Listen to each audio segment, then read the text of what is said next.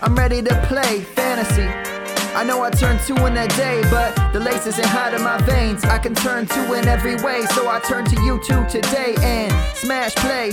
I'm prepared to listen. The X flipping whip got me looking way past the pitches. Statistics all that I know, and I know that who is on first, he can say I'm ready to go. I ain't trying to steal second or third. Cause I wanna win first. How am I to put all of these numbers to words? I know the terms from A to Z, it's like a gift and a curse. I know the difference between a splitter and a curve, but if I can't put it into points, man, then what's it worth? I need the truth, I need knowledge. Found this podcast with all of it, but what they call it? Turn two. Turn two. Turn two? All right, everybody, welcome back to the Turn 2 podcast. Uh, we are back continuing on our 30 team preview series with the Atlanta Braves as we move along. We just did the Diamondbacks in the last show. If you missed that one, uh, I am your host, Matt Williams. Uh, joining me on the show is Mr. Corey Ott. Welcome back for the second show as we dive into the Braves. What's up, Corey? Not much. How you doing today, Matt? you sound super excited to be here, man. it's just first day of work. You know, I'm a little tired, so it's just one of those things I got to get used to again. Uh, so. Yeah, so we're going to the Atlanta Braves. Anyone who missed the Arizona Diamondbacks, we're basically going through every single team alphabetically by city. Uh, we're going to go through the entire lineup, uh, the bench, minor leagues, rotation, bullpen, tell you everything you need to know as far as the fantasy baseball uh, implications. And we don't know exactly what that means. They could be playing at home. Probably not. They could be playing in Arizona or Florida. Maybe. There's been talks of anyone that has a city that has been cleared to play, they could play. So we're going to go again, uh, player by player, real quick, of the ones that you need to know something about. Some are obvious, some you just don't have to care about. And if a change of environment is important, we'll get into it. Um, if anything, you know, if they're in a new stadium that you need to know about, we'll get into it. So pretty much anything important we will let you know. So uh, let's start with the lineup. Let's just hop right into it. The leading off, uh, which anyone wants to know the lineup we are using, this is Roster Resource. You can find them at rosterresource.com or Fangraphs, where they're moving to more full time. Uh, Ronald Acuna leading off. Nothing really to see here. Uh, number one in Roto takes a big ding in points leagues because of the no stolen, you know, the stolen base is not mattering as much. Uh, there's no rumors on him playing anywhere that's going to really change his value. He's either playing in Atlanta or he's playing in Florida. Um, if if he goes to Arizona, we won't mention this again. If everyone happens to be there, everyone will get the same kind of boost uh, in hitting generally. Uh, but he won't see in general the kind of hitter he is. He's just he is who he is. Uh, you know, take him first overall in my opinion. In Roto, some people say Trout. Either way, he's in your top three. Yeah, Acuna is just the raw player that he is. Um, he should be more refined this season. Even uh, you could stick him anywhere uh, in the outfield, in my opinion. You can stick him anywhere in the lineup; it doesn't really matter. But him and Albies one-two punch at the top that is uh, that's a very very critical two at the top. Yeah. Um, yeah. So Ron Acuna, he is who he is. He's great. Uh, moving on. Ozzie Albies. Not a ton to say here, but we will talk about him a little bit. Um, he's interesting because in his, uh, you know, after his rookie year, he kind of had like a, um, you know, people were really excited about him. He, he really fell off um, towards the end, especially from a platoon perspective, which which uh, gave people pause going into last season, and he really seemed to correct a lot of those. Um, two big things were, uh, you know, like I said, that uh, he seemed to have a big issue against uh, right-handers. Uh, it looked like he could be on his way to uh, suffering there. He, he again, he he wasn't like a superstar last year. He wasn't like Chipper Jones, but who is? But he batted 267 versus righties, still 389 versus lefties. so that's fantastic. He's also the 11th player ever to only have to have 40 doubles and 20 home runs in the first two seasons. So, I mean, this guy's special. His barrel percentage is up. His hard contact percentage is up. Exit velocity was up. Um, looking at everything he did, I mean, he's only 23 years old. There's a lot of room for him to get better. If he could continue, like his line drive percentage has gone up three years in a row. If he continue to go that direction, I can see him becoming a 300 hitter, but that would probably take away from some of his power. So it's yet it it it, um, it remains to be seen what direction he'll go there. If anything, I'd say best guess is we probably see exactly what we saw last season, this season, as far as a pace. Uh, I know it's a weird season, you know that it's a limited, more of a limited sample size, so take that with a grain of salt. But uh, yeah, absolutely love Ozzie Albies. Anyone that is um, afraid of him, I wouldn't be. Uh, also, his change of environment, I wouldn't necessarily care about. Uh, one cool thing about him is stolen bases. He kind of has an untapped ceiling since he's gone in the majors, he's stolen like 14 and 15 bases, or you know, 14 and 50, 14 and 15, I think. In the minors, he's still 22, 29, 30, 29. So he has that in him. Um, it's just a matter of opportunity. They're batting him second. Obviously, leadoff will be a little better because at the top of that lineup, he he certainly has the speed to do it. Um, so that's something that could happen always. So draft him exactly where he's going. I'm fine even pulling a little ahead of where his ADP is because I think there's some batting average that's open, and I think there's a stolen base potential that uh, he has yet to untap. Um, what do you think of Ozzie Albies? Just because he's an interesting, Acuna's at the top no matter what, but Albies is a guy, you know, either you believe in or you don't. I do.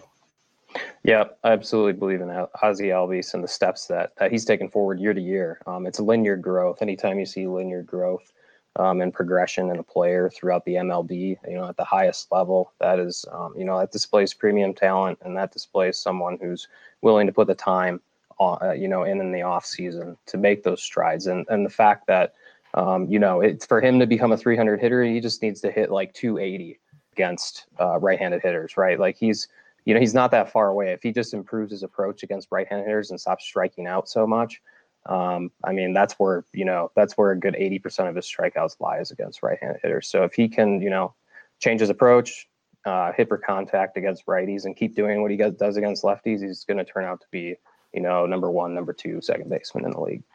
Yeah, one thing I didn't mention, if anyone's, you know, I brought up a 300 hitter, but I didn't mention any of his plate discipline.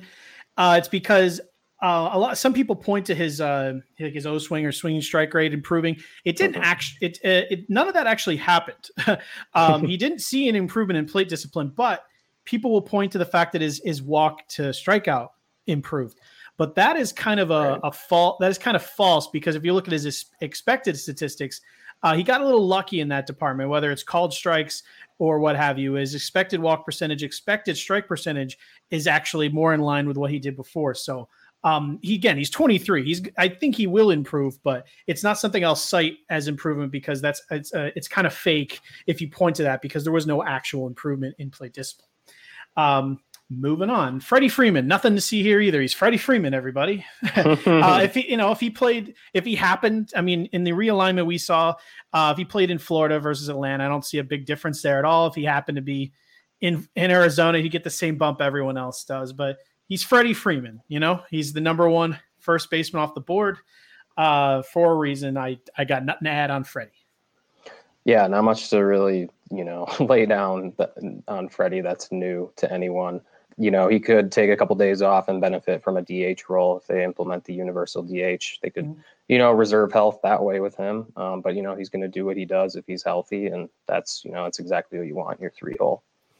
Uh, then next up is uh, Marcell Ozuna, who's who was brought in. The Atlanta Braves lose Josh Donaldson uh, to the Minnesota Twins, causes you know shifts in their lineup as well. So people were hoping that maybe um, I don't know Austin Riley could see some time in the outfield. They were going to put Camargo at third, but no, they bring in Ozuna. That completely shuts that down. Austin Riley to the minors. Now maybe there's an everyday DH. Possibly Austin Riley could be back. Uh, but either way, Marcell Ozuna is in left, probably batting cleanup for the Braves. Kind of weird. This guy is weird. Um, last year, a lot of people thought he was had an awful year 29 home runs and 12 stolen bases. Everyone kind of has an opinion, and the the the obvious thing is to point to a 257 BABIP when his career is around 300 to 320 and be like, all right, he was unlucky. And it's not necessarily that simple because I mean, there you can look at some things like right in 2017 he batted 312, 376 on base, four, 548 slugging, 37 home runs, 124 RBIs. He did that with a 355 BABIP. That was never happening again. All the sharp people knew it, but they were you were hoping he'd get closer because really all of his career metrics look similar. Even in last year, I mean, his exit velocity is still 93 percentile, hard hit percentage 96 percentile, X slugging 91 percentile, and that's kind of where he is every year. So what the hell happened last year? Um, you know, he even had a career high walk percentage last year, and his ISO was around the same as it was in 2017. Again, the 257 BABIP, you just assume that's it, right? but the things that cause low BABIP typically, let's go by them little by little. Uh, slow sprint speed, no. Uh, not a problem for Ozuna. In fact, he stole 12 bases last year. I don't know if that's going to happen again. Uh, elevated fly ball percentage, no. Um, it's fine for Ozuna. Elevated pop up rate, not really. It's kind of where he, he is. Uh, high pull percentage, hell yes. uh, that is an issue for him. He pulled the ball 49.5% of the time, where he's usually in the high 30s. Um, but I looked into certain things like, you know, oh, they don't really shift on him too much. They shifted up four and a half percent on him last year, but he had, uh, I think he had a 390 woba versus the shift. So he actually did a well against the shifts. Um, if he's going to continue to pull it 50% of the time, they will shift on him more and it'll probably become an issue. So it's not that um, low low line drive percentage. No, hits tons of line drives. Below average hard hit percentage. No, he hits the ball incredibly hard. So there's not that many boxes when you look for what could bring down a, a BABIP. But the main thing is the the pull percentage. And as far as I can tell, the only thing that is a big deal is um, ground balls. For his for his career versus ground balls, Marcell Ozuna batted 290. Last year he batted 156. Mm-hmm. So he's pulling the ball, and he appeared to be pulling the ball directly into the ground and right to uh, again if they're shifting at all, uh, right to the third baseman and shortstop. So that appeared to be a big problem. So for anyone saying he automatically will jump back up, I wouldn't count on it because if he's going to pull the ball like he was, and they shift on him more, that it could get worse. Um, so I I think I'm I'm happy to draft him because again, even with all that, he had 29 home runs, 12 stolen bases. Again, the stolen bases aren't a given. That's a career high for him. Uh, but what do you think of Marcell Ozuna? There's kind of a lot to unpack there. The obvious thing is to just look at all the Statcast metrics and that BABIP and be like, all right, he's great. But I wouldn't overdraft him because I think there's enough here to show that it actually could be worse if the defenses are smart against him. That's all. yeah, you raised a heap of great points there, Matt, um, about Ozuna and the pull percentage and everything. And that, you know, that is everything that I had in mind. And just to add one thing, um, you know, the amount of uh, breaking balls that he started to see jumped in 2020 or in 2019 and you know he absolutely crushes the fastball right? Like every single you know every year almost he's hitting over 300 on a fastball. Last year he hit 149 against breaking balls. And i'm assuming since his xba is 201 that a lot of those breaking balls were pulled to the left side. Um, so to you know your point to my point working in tandem there with ozuna um, pulling ground balls on off speed pitches is his major problem and so if he can start to hit breaking balls better, if he can refine his approach, then I can see taking him where he is still. But, you know, right now he's just a fastball hitter and pitchers have learned that after yes. two years of facing him. So expect changes there. Yeah, I, I the best thing I can do for my best guess is I think the power will be there, uh, yep. but the batting average may not. Because if you look at 20, 2019, he had a 21 22.1 home run to fly ball ratio, second high of his, of his career. In 2017, he hit 37 home runs on a 23.4 home run to fly ball ratio. That was uh, home run every 16 and a half at bats. Last year, he hit a home run every 16.7 at bats. so, um, you know, that, that, that power pace you're hoping for was there. And if you believe that there was some bad luck, which maybe there was some, because that, you know, the BABIP yeah. was well below his career average, then, you know, you can hope for a little better. But yeah, just don't just don't assume you're about to see the best year of his career because he already had that and he ain't doing it again. yeah, and pitchers are throwing, you know, in the zone to him even more. And so like breaking balls in the zone, he's either pulling them into the ground or he's striking out. Yeah. And that's a major problem because the zone percentage against him, you know, is decreasing every single year. And um, you know, if he's not going to be able to make improvements against the breaking ball, then they're they're gonna it's gonna start to catch up with him. Uh, Travis d'Arnaud uh, backs him up. I don't really, I don't have a strong opinion on him. When he's healthy, he can hit. Um, he's never healthy enough to hit that, for over a full season. His best years, right. his best year as far as uh, at bats, he had 385, which you know he's a catcher. He's not going to get a ton, but um, 2017 he had 348. Last year he had 351, and the, he capped that off with 16 home runs in each of those last two years batting between 240 and 250. So, given his, even though he's batting fifth in the Braves lineup, which is honestly probably the best thing he has going for him, at least according to roster resource, mm-hmm. um, I'm he's not someone I'm really investing in because sure where you're getting him, there's plenty of profit potential, but there in that area, there's so many catchers where uh, I'm not I'm not totally interested here. What what do you think of uh, Mr. Mr. d'Arnaud? Yeah, d'Arnaud, Uh, he just strikes me as you know sort of your your league average kind of catcher. Um, he's kind of a multi-tool. Can play first base. He can be plugged in if Freeman has to take a day off and, and DH or something. Um, he is he does have value in d'Arnaud. Um, you know, combined with Tyler Flowers, we can just you know mention the bench catcher right away. Tyler Flowers an exceptional defensive catcher, not anything offensively. Um, but you know the Braves have it, proven that they are very happy to use multiple catchers. So yeah, yeah, yeah. So you can almost expect the DH ain't going to and the DH ain't going to either of them. no, no, no. It shouldn't. It shouldn't. It should go to Freeman if anyone, and then you know we going into the bench again, Duvall. But we can get to that in a little bit. Yeah, but, uh, yeah, we can move along. Swing um, percentage, um, swing strike percentage, worst of d'Arnaud's career last year. Oh, swing, worst of d'Arnaud's career. Yeah, don't, don't really draft d'Arnaud. Um, who again, if you happen to go to Arizona, would get a boost, but so does everyone else. So whatever. Ender yeah. Inciarte. Here's an interesting guy. Uh, he kind of disappointed after being someone like a cheap stolen base guy. He's now buried kind of in the lineup. So I think that kind of takes the shine off the rose. And there's a very good chance he sees a, himself in a platoon with maybe Adam Duvall, who you just mentioned, yeah. uh, going lefty righty. So uh, Cheel, steals are uh, Cheels. Steals are hard to come by later in the draft, so I understand taking a shot. I mean, just it, you know, just a couple years ago, he's back to back seasons of 22 stolen bases and 28 stolen bases. Yeah. I think that is definitely well past where he's going to do ever again. Um, I and the problem, the problem with that is yeah. that he was hitting the top of the lineup. Yeah, you know those earlier years. Do we think he gets to 2017, and now he's down at the eight? You know, down in the lower spots in the lineup and does he see those at bats and those stolen base attempts i will say that i mean in over a hundred over a, I had him playing 100 games in 162 game season and getting yeah. four and getting 400 less than 400 at bats so i mean for i mean over i mean the pace for that is maybe maybe 15 probably less yeah um, and he started to walk more too as his career has has moved along too mm-hmm. so you know that takes that it essentially takes at bats away, right? So he actually uh, he actually struck out a lot more as well. So oh, anyone who yeah, anyone who wants to take the uh, walk percentages even as a plus, that's true. he he actually made it a little worse. So the main thing there is uh, Inciarte. He's he's getting worse. I expect him to get worse as he gets older, and uh, he's probably going to be in a platoon situation. I'm pretty pretty confident in that. What do you think?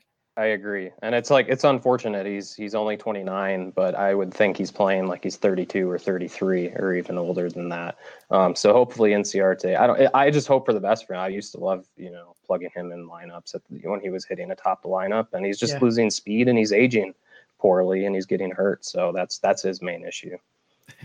Unfortunately. Um, the next in the lineup is a very exciting player to talk about. It's too bad because it's such a good lineup. He can't quite be anywhere near high, but hopefully he can move up a couple spots, you know, maybe move where d'Arnaud is, and that's Dansby Swanson.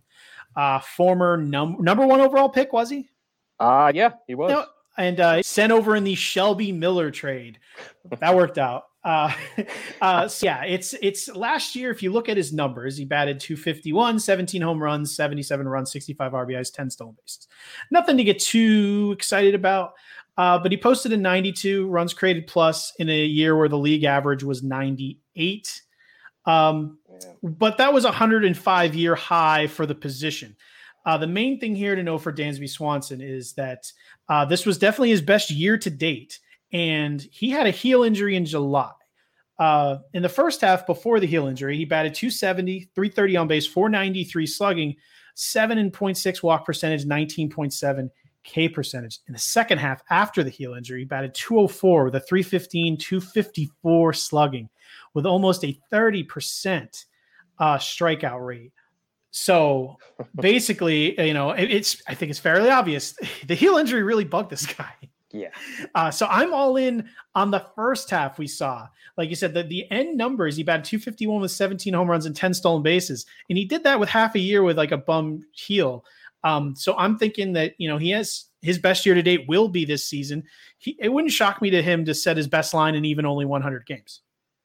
Yeah, I agree. Um, and just the big indicator for me there is the barrel rate. Um, you know, he just started he started to be more selective at the plate, and his approach was a little refined. And like you said, injury. Um, that that is, I think that's exclusively why Um, you know, he kind of went down and down in the dumps for a little bit there, but you know that allowed for his his price to drop so drastically, um, and that's you know I, you, you got to take Dansby Swanson all day at his price right now, and just he started you know he's, he's his OBP still rised, you know amidst everything that that he has been going through, um, and the fact that he's been walking, you know he's he's it kept a you know a fairly steady walk rate, but um, the barrel rate, you know, he's becoming a more selective hitter, hitting the ball hard, and that's a that's a telltale sign that he's making good strides forward. And he said for him, I mean, he career best line drive percentage, career low ground ball percentage, 88% uh, speed percentile. His X ISO was 37 points above his ISO. His X batting average was 271. You know, I said his, his actual batting average is 251. It's all things you like to see. And he actually, I'm trying to find here, 11th, he had the 11th best line drive percentage in Major League Baseball with a minimum of 500 plate appearances, even taking his second half into consideration. So, um, really, I mean, I don't know, say sky's the limit, but for the value and where you're drafting him in a shortstop is really deep. You know, you can afford to wait. you can grab two, especially if you have a middle infield. Dansby Swanson is someone I definitely would be grabbing. Uh, love yeah. Dansby Swanson. Yeah, absolutely. Um, and just looking, you know, at, at his, his Woba, his, his Wobacon, his ex Wobacon, you know, he's underperforming everything in relation to how well he's making contact with the baseball. And you can only see, you know, things are only going to go up for Dansby Swanson from here. Uh, they have batting eighth right now, which again, there's going to be a DH. So this lineup will be a little differently because you throw someone else in there, it'll all be differently, which is very, very good for Dansby Swanson, by the way. He will probably end up batting around fifth or sixth in a DH lineup, which will drive all of the counting stats up. But again, it will for everyone else in the leagues too. So, you know, grain of salt there. Uh, Johan Camargo, they will have currently taking up the last spot in the lineup. Um, I don't know. I mean, Austin Riley started out really great in the power, and he obviously showed his warts. I was kind of hoping he would find the job because at least there's something there where if he fixed himself, which was he look, I mean, he had some holes. Yeah. Uh, but Camargo kind of is who he is. Uh, we saw in 20 in 2018 he, he, put up 19 home runs over 464 at bats. I think that's kind of what he is. But again, in today's baseball, it's I mean that's below league average. I mean, he's fine. He's a fine. He's fine-ish third baseman. So I mean, but he, basically he's your, he's league average. I mean, when they say Jag, just a guy. I mean that's Johan Camargo. He's basically just a guy. Uh, if you're in a 12 team league, he's, he's he, with a DH no less now he's if there is a DH on every team, there's no reason to own Camargo, right? Right, and he has a well below league average barrel rate as well. His exit velocity's down there. I mean, the launch angles, whatever. But I mean, he's just he's not. Yeah, he's nothing too special. He's not making very hard contact. Um, he's I, not. I, he's not. Yeah, that's just that's Camargo. He's not. yeah, and unfortunately, we can move. Well, fortunately, actually, we could almost move on to talking a little bit more about um, Austin Riley and that massive power that he brings. Yeah, go take it away. The guy that hopefully, I mean, well, right now we'll spin right into all the people they'll get more at bats because of the DH. Let's start with Austin Riley. Right, Austin Riley. So, um, absolutely raw power, um, six, you know, seventy grade raw power. His problem, along with of other raw power prospects, is his strikeout percentage. So he never really struggled with it much in the lower levels. Um, even in AAA, he didn't really have that that bad of a K rate. Um, he walked pretty decently, and then he got to the major leagues, and I, he just tried to, um, you know, he tried to do a little bit too much, I think, as a rookie. But he, you know, he still came out with a bang. He hit the bombs, he displayed the power, and he displayed that he could play pretty good defense um, as well. And so I could definitely see him um, taking over Kurt Camargo. I mean, I, it won't take very long, in my opinion, for that to happen, as long as he can sort out his strikeout issues he was a better player than Camargo in significantly less at bats. 274 at bats, cranked out 18 home runs. Obviously, he did that over in a, a, kind of a hot streak. Pitchers figured him out, but that happens to a lot of hitters. You know, it just happens. A lot of people are, are, are spoiled anymore with some of these guys like Juan Soto when they forget. I mean, they, they look at. I've seen people call Vladimir Guerrero Jr. a, a bust. it's, it's, a, it's a half a year. Yes, uh, it takes time. yes. So I mean, you look at his five point. You know, again, we're talking about Riley again. Five point four walk percentage, thirty six point four K percentage. Yeah, that's not good, but he's going to improve upon that. I would think. If he's not, he's obviously terrible. But I would love to stress that Uh, his ISO was 245. yeah. So, I mean, there's some power there. Um, in today's game, especially where there's going to be a DH at bats, I would expect him. If um, if I was drafting today, he would be definitely someone I'd be investing in. Um, so, who do you like more, him or Adam Duvall? Because uh, Duvall probably had himself some at bats anyway because of a platoon situation. Um, unfortunately for him, um, it was probably going to result in a little bit of the weak side of a platoon because you know facing lefties is never the place you want to be as far as a back count goes. Uh, but with the DH, um, where do you see him as far as fantasy value? Do you think that uh, like a Riley, Camargo, Freeman will be eating most of those, or do you think that those outfield platoons will see plenty of time? I mean, the outfield platoons they will see plenty of time, but I just I don't think Duvall will see plenty of time in the outfield platoons. And unfortunately, I mean, he's he's a extremely fast dude, 88th percentile um, sprint speed, um, and a pretty good defender as well. So the the Braves just have a classic problem. You know, they have a logjam absolutely in the outfield, um, even in parts of the infield. So um, Duvall hits the ball extremely hard, like Riley. I mean, they're almost you know they're almost identical players when you when you go down to it. Duvall maybe a little bit more selective with his pitches, but Duvall in the DH role is something that I could definitely get behind, and you know why not try it out? Yeah, I, I, I hope they do because I mean you look at 2016 and 2017 with the Reds over a full season, he had 33 home runs and 31, uh, 103 RBIs and 99, so he pretty much got there. Batted 241 and 249, but with those power numbers, you can more than more than take that last year was actually low key his best season, very short sample size. He had 121 runs created plus, over those other seasons, 112 and 104. Um, yeah. You know, he had other things dragging his value down. Or he actually had a 96 in his 31 home run year. He was actually below, again, according to that, below average. uh, last year, 10 home runs, oh, uh, over only 130 plate appearances, batted 267. So he was comfortable in Atlanta. And yeah, if he's going over where you can get him in drafts, again, you're talking about getting him rounds and rounds later than Chris Davis, who's again being ridiculously undervalued himself. But yeah, with with the DH at bats, um, yeah, Duvall here, uh, he he seems like someone where the only issue is at bats, right? Riley, I'd be interested in. Uh, but Duvall, we've seen him do it, and I know if he got 600 plate appearances, I'd have no yep. doubt at the production we'd see from him. So, yeah, Adam Duvall uh, with the DH, you know, he's one of those things where you got to pay attention to the Braves. You know, as we get closer and closer, get an idea of what their plan is. If Austin Riley's on the team, that's an issue for Adam Duvall. Hopefully, they'll just maybe. I mean, we'll have to see how big they make the rosters too. And if they make the rosters bigger in a shortened season, we probably see more pitchers. But you know, that, those are the two guys you want to key in on. It's just or, about at bats. Or Austin Riley can play third base, and Adam oh, Duvall. Oh, and Camargo. Just, yeah, yeah, yeah, yeah. Yeah, and you know. yeah, there's that too. So yeah, those are two guys that are definitely worth worth a shot that maybe necessarily weren't before. Um, they go from no value to possibly tons of value because of the DH, and so and the and they're almost identical. Like they're, I mean, thirty yeah. percent K rate, you know, or a little a shade below that is what you can probably expect from both of them. Mm-hmm. Monstrous power. Um, but you're you're gonna you know you just have to eat strikeouts, and that's what yeah. you you know what you're getting. Um, unless you're in a two catcher league, Tyler Flowers, you're probably not going to touch unless you're streaming catcher, right? Right. Um, Hechavarria, we're not talking about him. Charlie Culberson, I refuse to talk about. Nick Markakis, his time has passed. Right, right. He's a he's a pinch hitter in my opinion at this yes. point. But he needs to be. It's just unfortunate because he can still play the game of baseball and he still plays the game of baseball extremely well and there's just not a spot for him because you got guys like Drew Waters and Cristian Pache that need to get up into the major leagues. Speaking of which, they will not be up this year probably because of right. the rules where you get the full year of eligibility if you come up. So I would assume we do not see them at all. So that pretty much sums up the uh, offense. So let's move right into the pitching, which is interesting. I'll use I'll use the word interesting. Mike Soroka right at the top.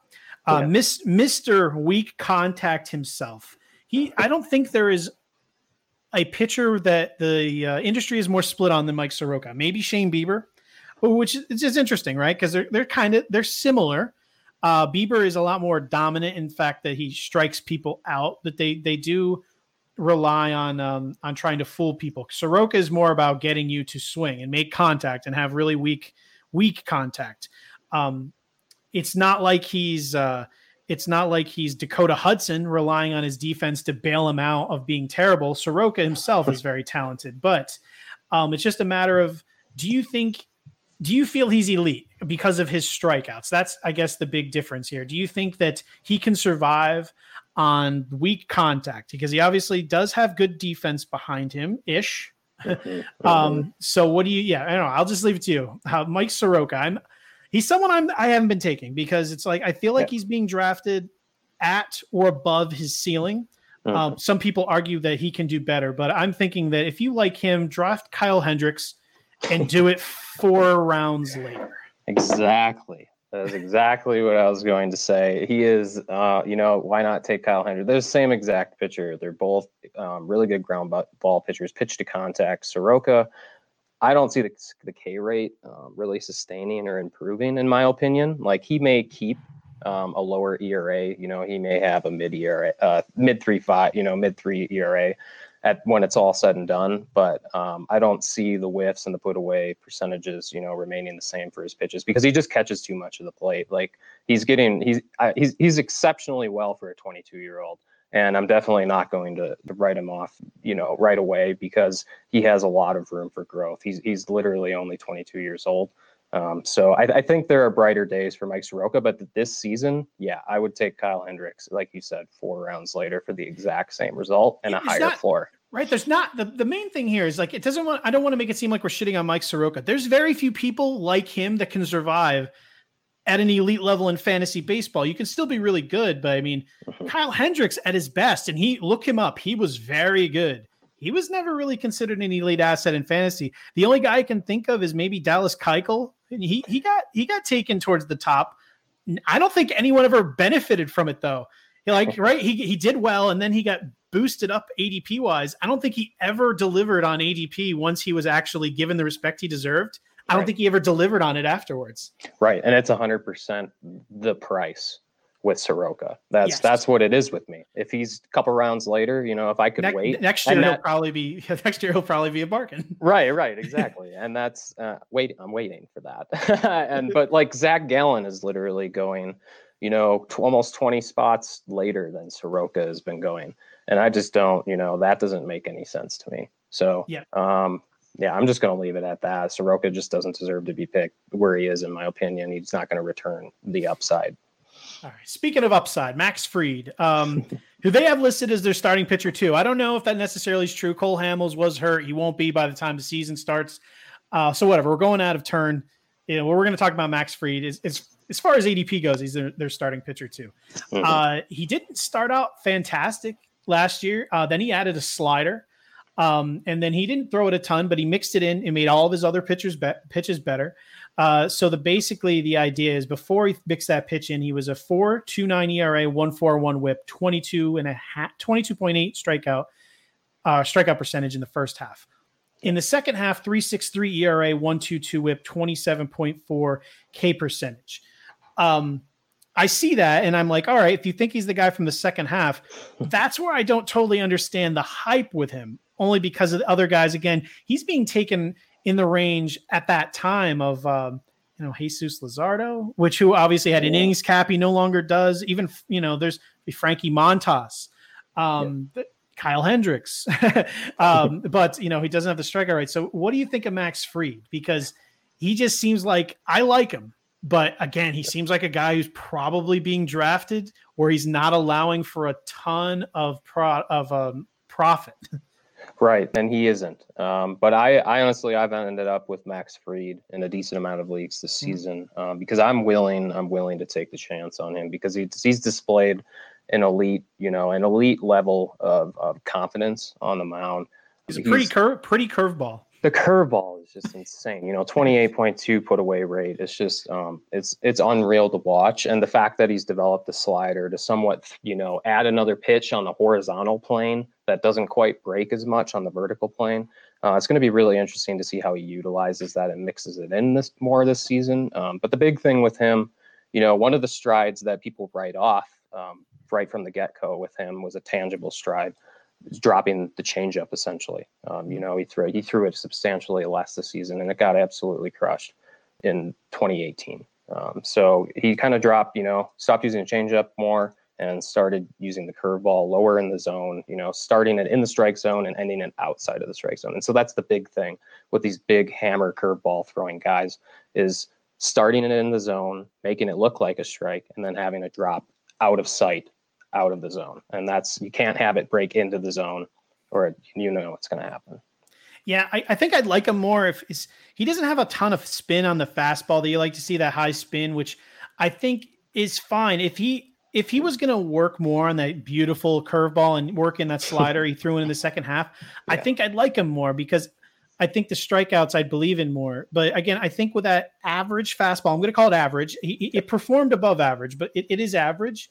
Um, I, I think it's going to induce too much contact that's going to bring down that strikeout percentage that everyone again I think is hoping for. I think it's going to bring it down enough to not give him the value you need in fantasy. I think he'll be good, but for fantasy you need those strikeouts where he's being drafted and I need to see more out of his fastball or I need to see a pitch a pitch mix change that utilizes more of his swing and miss pitches, which he does have. So I see it. Mm-hmm. But it's like I don't kind of like to draft on things I've never seen before. I'm not in his head. I don't know what they're deciding to do. They maybe they want him to pitch to contact. For God's sake, Soroka's the number one. Um, right. So yeah, we'll see. Uh, so that's my hang up with him. I love him, uh, but for fantasy, I I am passing this year where he's currently being taken. That's understandable. And and another thing, yeah, just with pitch mix, you know, pitch mix, pitch pitch usage changes. I pitch mix. Say that five times fast. Pitch mix. Pitch mix. um, so the four seamer, he did decrease the usage. Yes, just like 2%, but he's, you know, he's knowledgeable mm-hmm. of his misuse of that pitch. And so that's what, that's why I'm really curious. And I was willing to take the flyer yep. um, on him for 2020 um, to see if, you know, if he could reduce that even more and put more stock into that curveball, you know, that would be great. yeah. I believe, yeah. I do believe if that happens, I definitely am on board with it being great.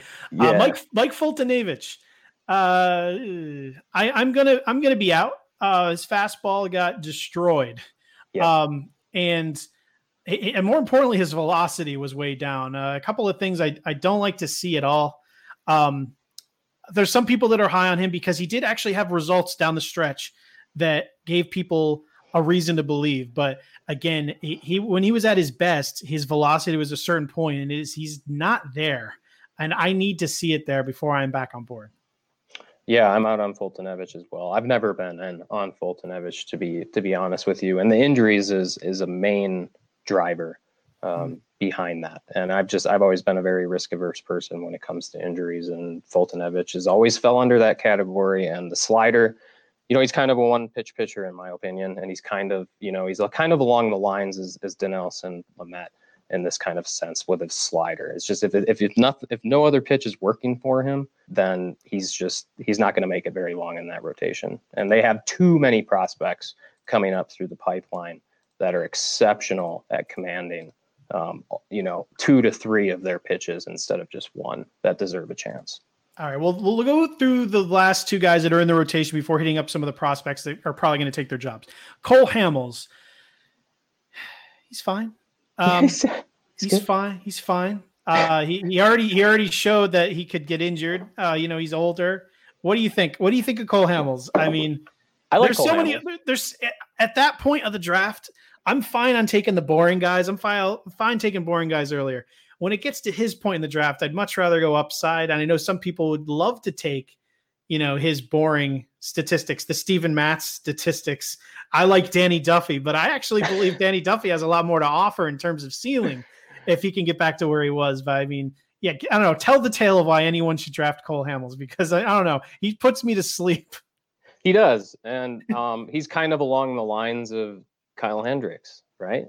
He's along, you know, he's he's he's kind of the same pitcher to me. But he, I just love that, you know, he has the fastball and the changeup um, combination. And that's a so something with you know him having the changeup. It's almost like a Greg Maddux type of thing where he could increase the longevity of his career if he starts using the changeup more often and you know just lays off throwing pitches that make him cut his elbow you know in an inward rotating fashion um, so at his age i drafted him in tgfbi to be honest even knowing that he was going to be out mm-hmm. for however many weeks um, because he's a stabilizer he's a stabilizer in roto leagues. Um, he has a potential to have a three five um, ERA if you know if he's able to keep his pitches lower in the zone. Um, but yeah, you know he is what he is. Like you said, he's he's a fairly boring a boring pitcher, but Cole, he's Cole Hamels, and he isn't completely down the gutter yet. And I think he's still got some left in the tank. Yeah, I mean, if he's healthy, I mean, this this is me. If he if he gave you a four ERA, a one three WHIP, in like just above a twenty percent strikeout rate, but was healthy for the whole season, would you be happy with that? Were you probably drafting him? Because I think yeah. that's probably what you're looking at with him. And he yeah. can do better, but I think if you draft him, you gotta expect that. Right. I think, and I think I, I think I did draft him expecting that just based on the way that I built my team um, earlier in the earlier rounds, basically, you know, building for lower ERA in the first place, so I could afford that. So maybe that's why I have maybe a little personal bias towards towards taking him for potential upside, and that's why I took him. He, you know, there is potential for some upside of a sub, you know, uh, you know, uh, ERA below four. That's just my opinion. Others don't see it, but um, Hamels is still Cole Hamels. Um, a couple of guys that, uh, real quick, well, a couple of guys that could have something to say in the rotation again. In a, in a shortened season, we could see an extended bench, which could see more pitchers, which could mean starters go less, more people are using the bullpen. It's you know we'll have to hit this up as we go, but assuming that these guys will just be used out of the rotation and not long relief, would you have interest in drafting Kyle Wright or Ian Anderson in let's say a 12 team league, and then we'll extend that out to like a DC type thing? Yeah, 12 team. Um, we skipped Felix Hernandez, by the way. Um, I'm sorry, King Felix, but we, you know, I'm sorry. No one's drafting you, and they shouldn't. Oh, I'm so sorry. I used to love King Felix so much. Hey, I love you. I hope you do well, but yeah, we all, we, we all know it ain't ain't gonna happen. we hope for the best. We do. Um, but Ian Anderson and Kyle Wright, very interesting. I I love Ian Anderson, and I you know I've I've been hoping to see him up in the majors, um, even as soon as you know 2019. And it's just it's the simple problem of Atlanta having a massive logjam in their entire system. Um, and and Ian Anderson, you know, he's tall. He's kind of got that goofy over the top delivery, like we were talking about with Kevin Ginkel the other day. Um, he kind of he pitches a lot like Alex Faedo, um, a prospect that I've been talking about a lot and he just has that elite changeup, and he has a lot of natural run um, on the fastball, uh, mid to upper 90s on the fastball. And you know, his main issue was he just he had a home run problem last season, and uh, he just he he hung too many fastballs. Is, is Anderson, Anderson also tends to walk a ton of people. Yes. Yep. The high walk rates will will get you, and then all of the other statistics um, in tandem. You know, cascading effects being inflated because of the walks, um, putting you know, issuing free passes to runners, putting more runners on base, and then when you give up a home run, it's three runs instead of just one. So if he can control his walks, um, Anderson is a very deceptive and interesting uh, prospect. Now, Kyle, Kyle, Wright, he had good strikeout numbers, good home run rate, good walk percentage in the minors. Um, is it who would you be more interested in? Let's just say if you were banking on that fifth spot between Felix Hernandez and another guy we didn't talk about, which we'll hit on Sean Newcomb, who I think probably earned his way out of the rotation and maybe long relief or something. But I would think that it's in a, in a perfect world, especially in fantasy, if you're banking on it, you're hoping for Kyle Wright or, Ian Anderson to take one of these jobs.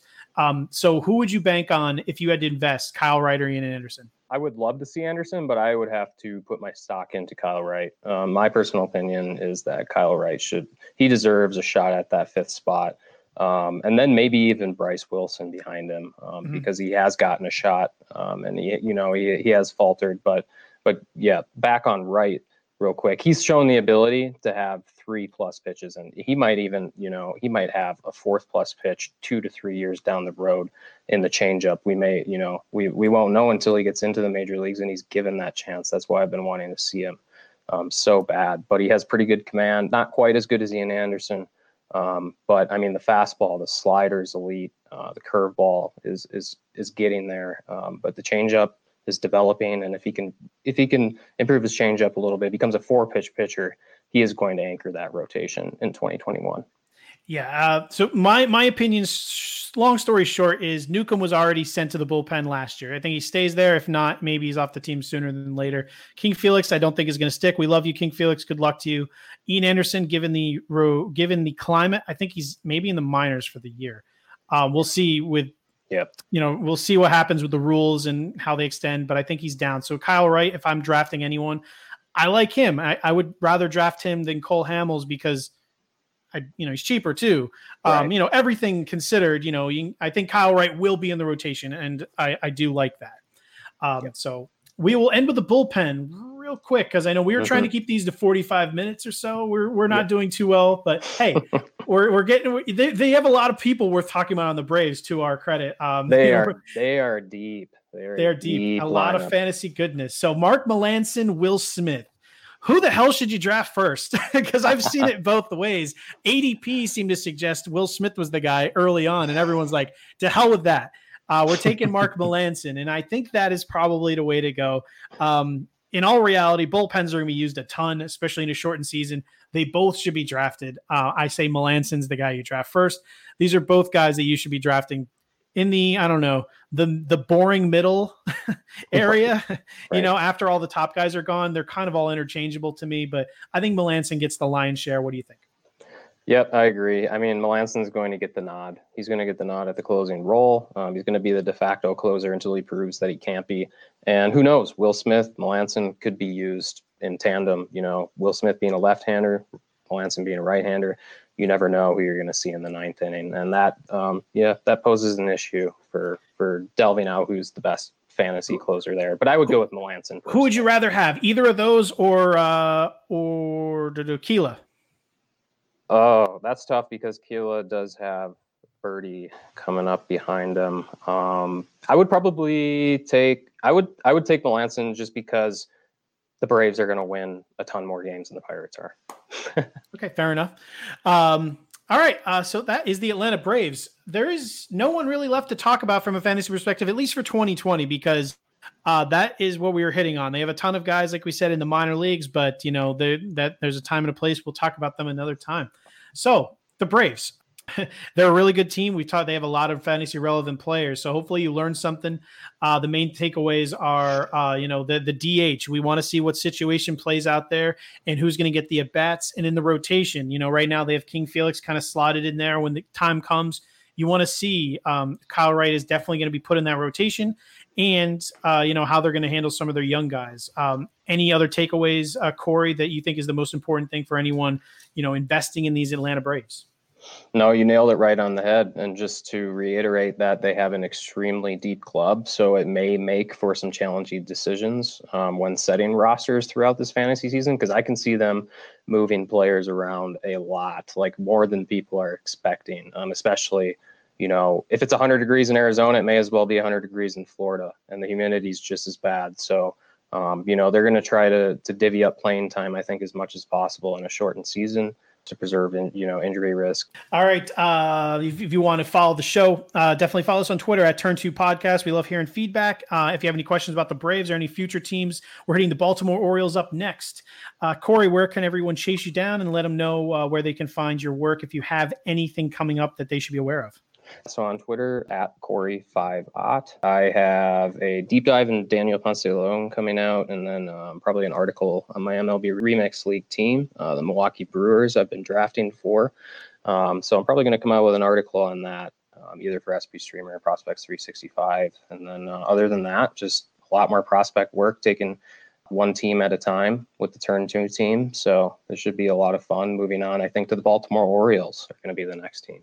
Yep. All right. If anyone wants to follow me, you can follow me on Twitter at Matt Williams, M A T T W I 7 7 I M S. Uh, yeah, good luck with the fantasy season. Hopefully, we'll get some more, uh, more clear picture as this series goes along. But, you know, we'll try to make it as broad as possible so you can see if you're making drafts now, if you can't, if you have the itch, you'll uh, you'll be more prepared than the average person. Uh, so I'll leave you with this: draft Dansby Swanson. No matter what, he's going to be a value. No matter where he's playing, uh, no matter what the city, no matter what the stadium. Draft Dansby Swanson. Uh, so yeah, we will be back. Enjoy your week, everybody. My oh my. Put me in, coach. I'm ready to play fantasy. I know I turn two in a day, but the lace isn't hot in my veins. I can turn two in every way, so I turn to you two today and smash play. I'm prepared to listen. The X flipping whip got me looking way past the pitches. Statistics all that I know, and I know that who is on first, he can say I'm ready to go. I ain't trying to steal second or third.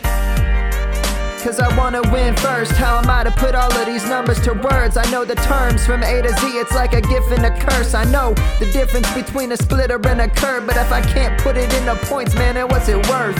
I need the truth, I need knowledge. Found this podcast with all of it, but what they call it? Turn two. Turn two. Turn two. What they do? Win leagues. Catch out. Catch out. Peace. Peace.